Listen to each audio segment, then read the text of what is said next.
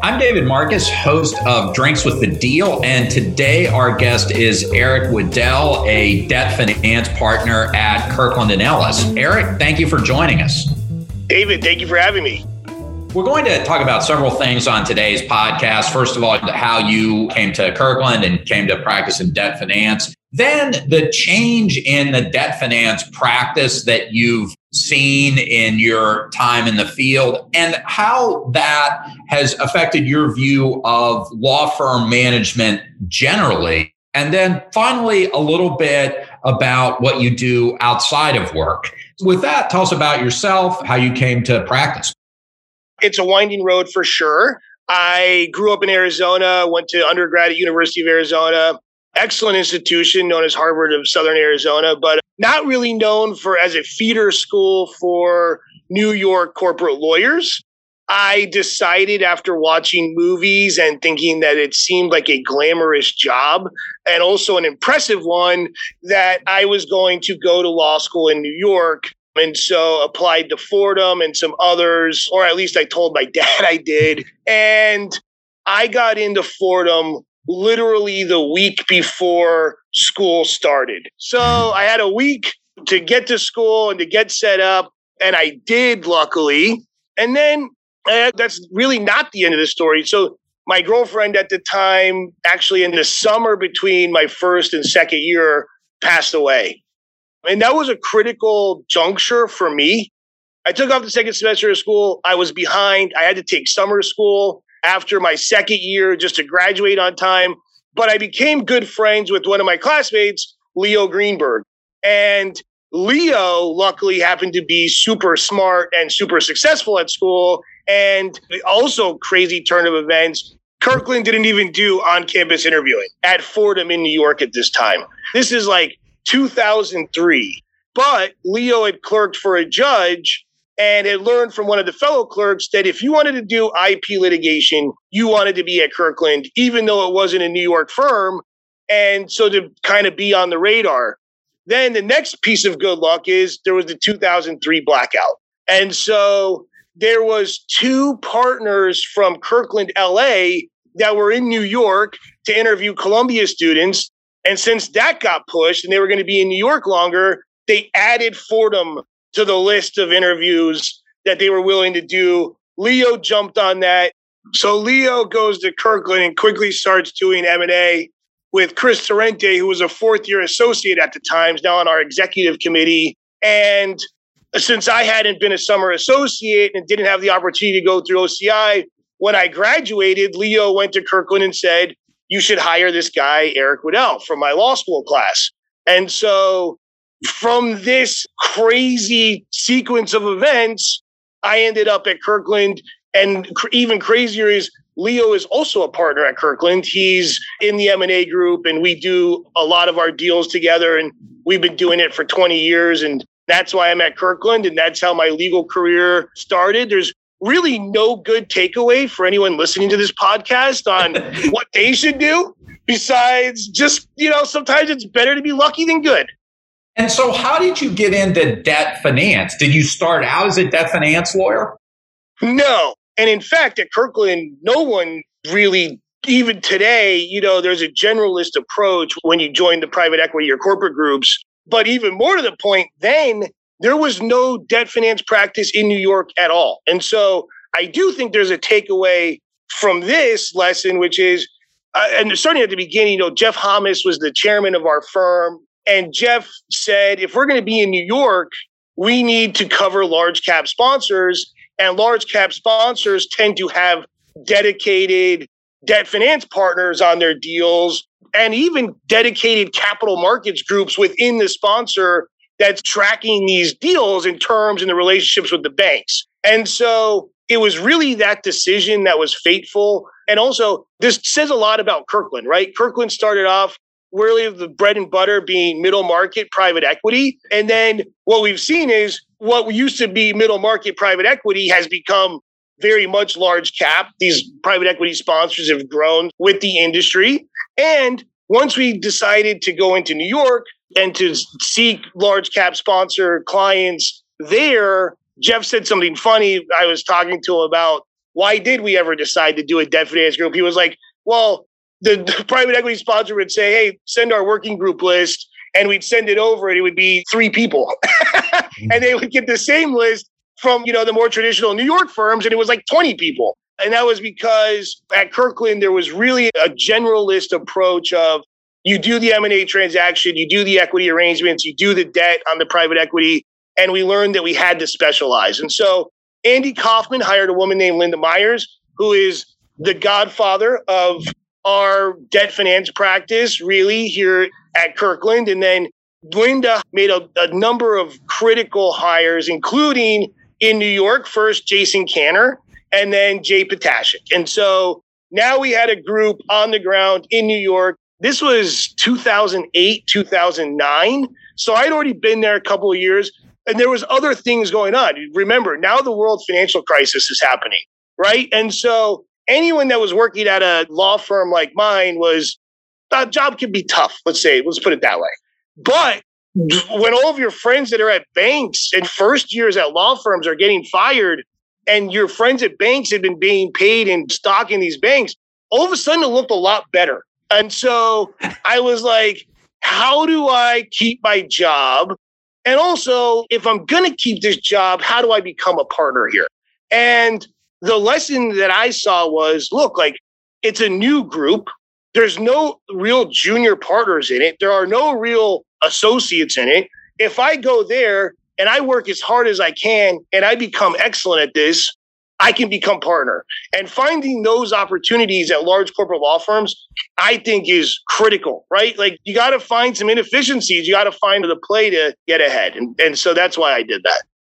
In terms of debt finance, before about 2005, I mean, almost all of, even what the largest private equity sponsors would be of a size that today, even in inflation adjusted terms, we would probably consider middle market. So, how did their debt finance evolve from where it was, say, in early 2000s, 2002, 3, 4? Again, when a $2 billion, $3 billion deal was a large deal for any sponsor to the kind of sophistication of debt finance we see today. I think that there's been a number of critical factors so, first of all, some private equity sponsors saw the importance of having someone committed to their financing relationships really from the beginning. And, like, let's be honest, those financing relationships have always been important, right? You could read Barbarians at the Gate today. They make the point that KKR paid more for RJR Nabisco because they wanted Drexel to place the debt. So that's always been a driver in investment thesis and deal certainty. A couple of private equity sponsors have had dedicated capital markets pros since the 90s. Mike Babiarz at CD&R is considered the godfather of that strain. And then Warburg had a capital markets presence from the 90s as well. But then what I've seen is there was a ramp up when the private equity boom of the mid 2000s happened. There was all these deals going on and they were becoming super large deals at this point, private equity sponsors were saying, we need to have uniformity. And, and also, to your point, the sponsors were getting larger in terms of people. And so, a desire for uniformity across the banking relationships, tracking the terms, seeing the fees that are being paid to each of these banks became a point of emphasis in that ramp up. And so, you saw a number of sponsors create a dedicated capital markets arm in the 2007, I want to say, range. And then the world financial crisis just showed the way your debt is structured and set up can be part of your investment thesis. And so you had another round of expansion around 2012, 2013. And so the clients that I work with, for example, that have established capital markets practices just in recent times are like David Leland at BC Partners, Greg Maxon at THL, and Doug Wallach at Stonepeak Partners. A number of we're recommitted and dedicated people to those lines of businesses. And so I think it's only going to grow from here. And those capital markets professionals, by the way, have now established their own sort of buy side relationships. And what you're seeing now is private equity firms are working with the traditional underwriter banks to become underwriters themselves. And so that's been the evolution. And luckily for me, that's also meant that there are capital markets professionals at private equity firms that are looking for their own lawyers.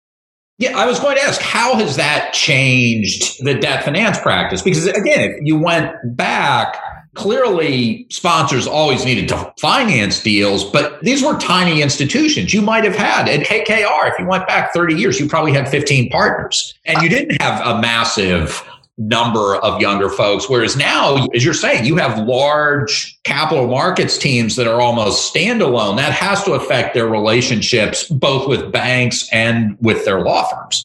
Totally. So, one thing that you've seen is, you know, the way that I would describe sort of a debt finance partner in a client relationship prior to this most recent expansion is if you have the deal professional, the investor, that's doing both the debt and the M&A transaction, you kind of need a steady set of hands, someone that's working in the background, that's making sure that the debt documents really address any of the deal specific needs or the business specific needs and less focused on the overall market out there and saying, what is the market flexibility, which had already kind of entered the high yield market? One of the stories of recent times has been the convergence of terms from the Michael Milken high yield market to the Jimmy Lee term loan market.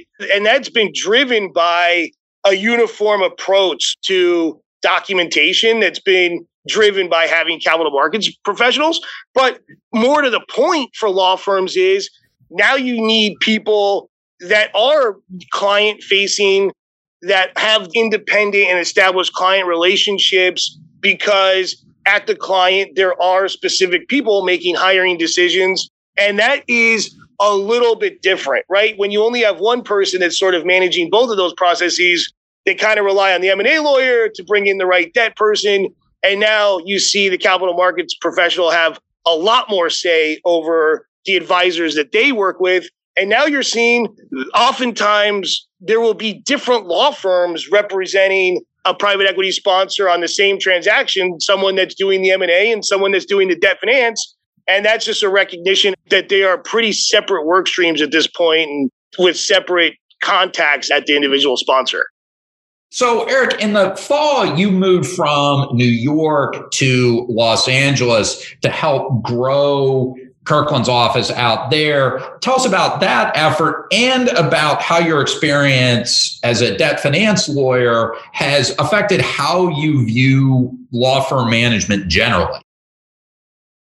So, we have historically had a pretty excellent Southern California offering. We've been out here 25 years. Historically, I would say it was litigation focused, like Kirkland was. Mark Holscher was instrumental in building these offices. And I say offices in the last three or four years, we've added a second office in LA in Century City. And that was a result of Michael Warnoff, Pippa Bond, Monica Shilling coming over in their team from Proskauer. And so one of the reasons for coming out here and why there's a growth opportunity is just look, my clients are in New York or on the East Coast for the most part. And the expectation is that by doing their work here and finding additional resources here, that will build the offices. And then from that, you can look at it and say, it's not just a debt finance opportunity. And so what we're trying to solve for is everyone's competing for resources in New York. Everyone's looking to hire in New York. If you can find ways to service our clients, including East Coast clients, from the West Coast, that gives us an opportunity to grow here where there's more available resources and historically fewer law firms to compete with. So, one of the things you're talking about in terms of the evolution of the debt finance practice is the effect of technology upon it. Uh, tell us how you've seen that play out, even over the course of your career, and where you see it today. Well, I think my career is the archetype and intersection of technology and the practice of law. I was the first first year class at Kirkland to get a Blackberry, right? And I think that the practice of law and the business of law is at a point of huge disruption that I'm not sure is fully grasped. So if you think about it, 25 years ago, there were associates that were stuffing FedEx envelopes. There were people that were working in document services that were doing actual red lines on typewriters. And these limitations that technology has eliminated also slowed down deal volume and velocity. If you need to redo a document every time because it's on the printer or it's on a typewriter or your FedEx doesn't get there on time, there's naturally limits on how quickly deals can get done. Or if you're waiting for your lawyer to check his pager and to call you back from the from the phone at the restaurant. And so what we've seen and I think we're at a critical juncture is technology has allowed deals to get done extremely quickly and extremely efficiently and collecting data is part of that and will be a driver of deals getting done in that way. And that is driving the need for unlimited resources effectively for law firms that are doing that type of work because now the demands have become that much higher. If our clients are able to meet with management over Zoom or due diligence much quicker on their iPad, and now deals can get done much quicker and lawyers are always available, what's the next step? And so now law firms, I think, are at a place where they are trying to find resources. And you're seeing that in law firms exploring additional geographies that were have not historically been sources of lawyers, right? You know, the last office that we opened was Salt Lake City. And that's because there are a lot of lawyers in Utah that are super competent and super qualified. And we need to think outside the box. So, what do you think your practice looks like in five years or 10 years in this regard? It's a good question. I already use a large amount of data in terms of how I give advice and have hired people specifically to track data to give more efficient sort of responses quicker. And by that, I mean, you know, a lot of times you get asked questions, hey, what did we do on this last deal? Or what's the general market on this? And you have an idea in your head, but I'm constantly double checking that, right? Because the ideas in our head are often wrong.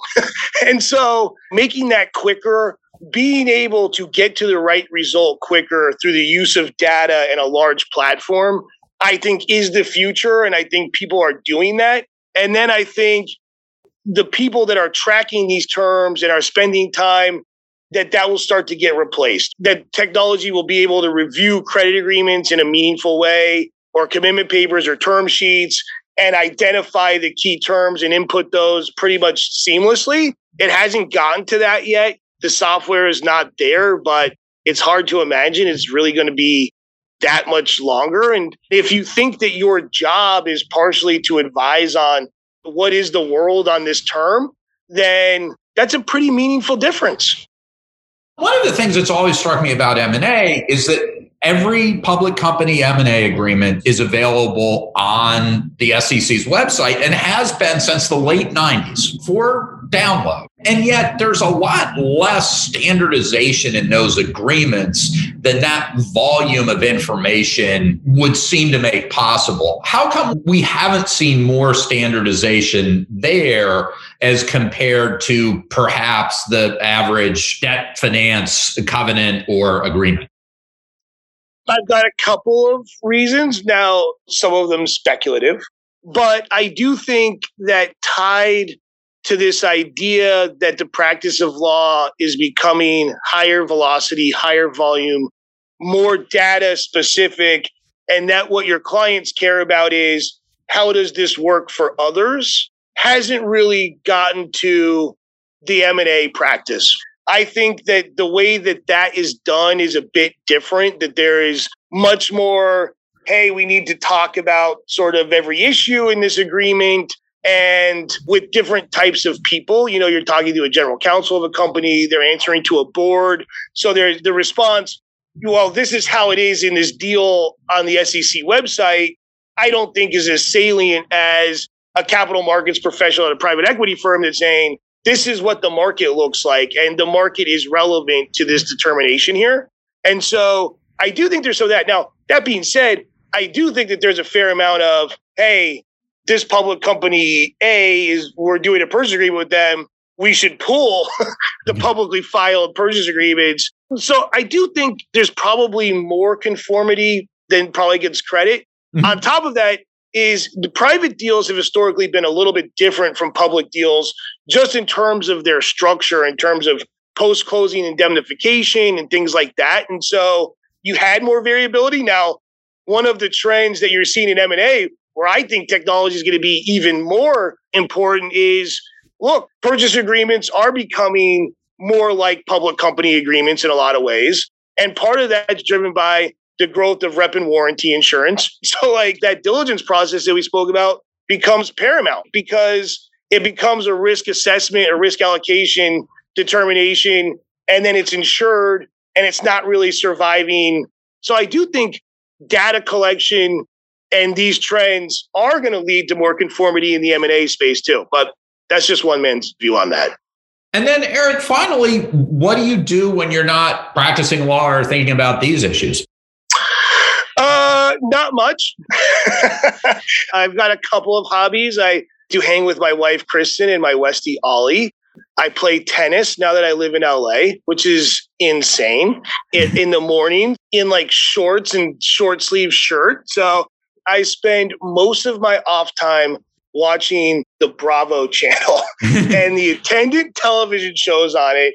And I want to use this opportunity to say The Real Housewives of Beverly Hills is the best show, maybe with succession, that I've seen in the last 12 months.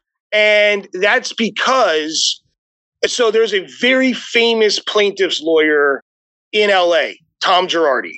Tom Girardi was one of the inspirations for the lawyer in Erin Brockovich. Tom Girardi has apparently been running a Ponzi scheme, allegedly, with client funds for 20 years, including like the Lion Air crash, etc. And his wife, who is now has filed for divorce when this came out, is on the Real Housewives of Beverly Hills and is insane on it. And there are some people that watch this like, oh, this is entertaining Real Housewives TV. I watch it from, I cannot believe this is happening. This would be like Ruth Madoff being on a reality TV show while Bernie Madoff is like charged with the crimes and fighting the other women about it. It's insane. And so that should probably tell you you got slim pickings outside of work. and so finally, I have to ask you when you watch Succession, does it ring true to you? Does it seem like something that's a farce, or are there pieces of it that are really recognizable to you as someone who works in the world of New York US finance? Well, I'm not in that rarefied air, but I will say what I love about that show is I find myself cringing regularly from like seeing my own flaws. You know what I mean? Put to life in the various characters. And actually, one of my partners who I've mentioned during this discussion one time called me out of the blue and said, You know, you really remind me of Logan Roy. and I have been struggling to figure out how bad of an insult that was intended as. So, like, every episode, I'm asking my wife, is Logan Roy terrible? Like, am I terrible? What's it? So, but I mean, that show is unreal. I think it's amazing too. Eric, thank you so much for joining us. Thank you for having me. For Drinks with the Deal, I'm David Marcus.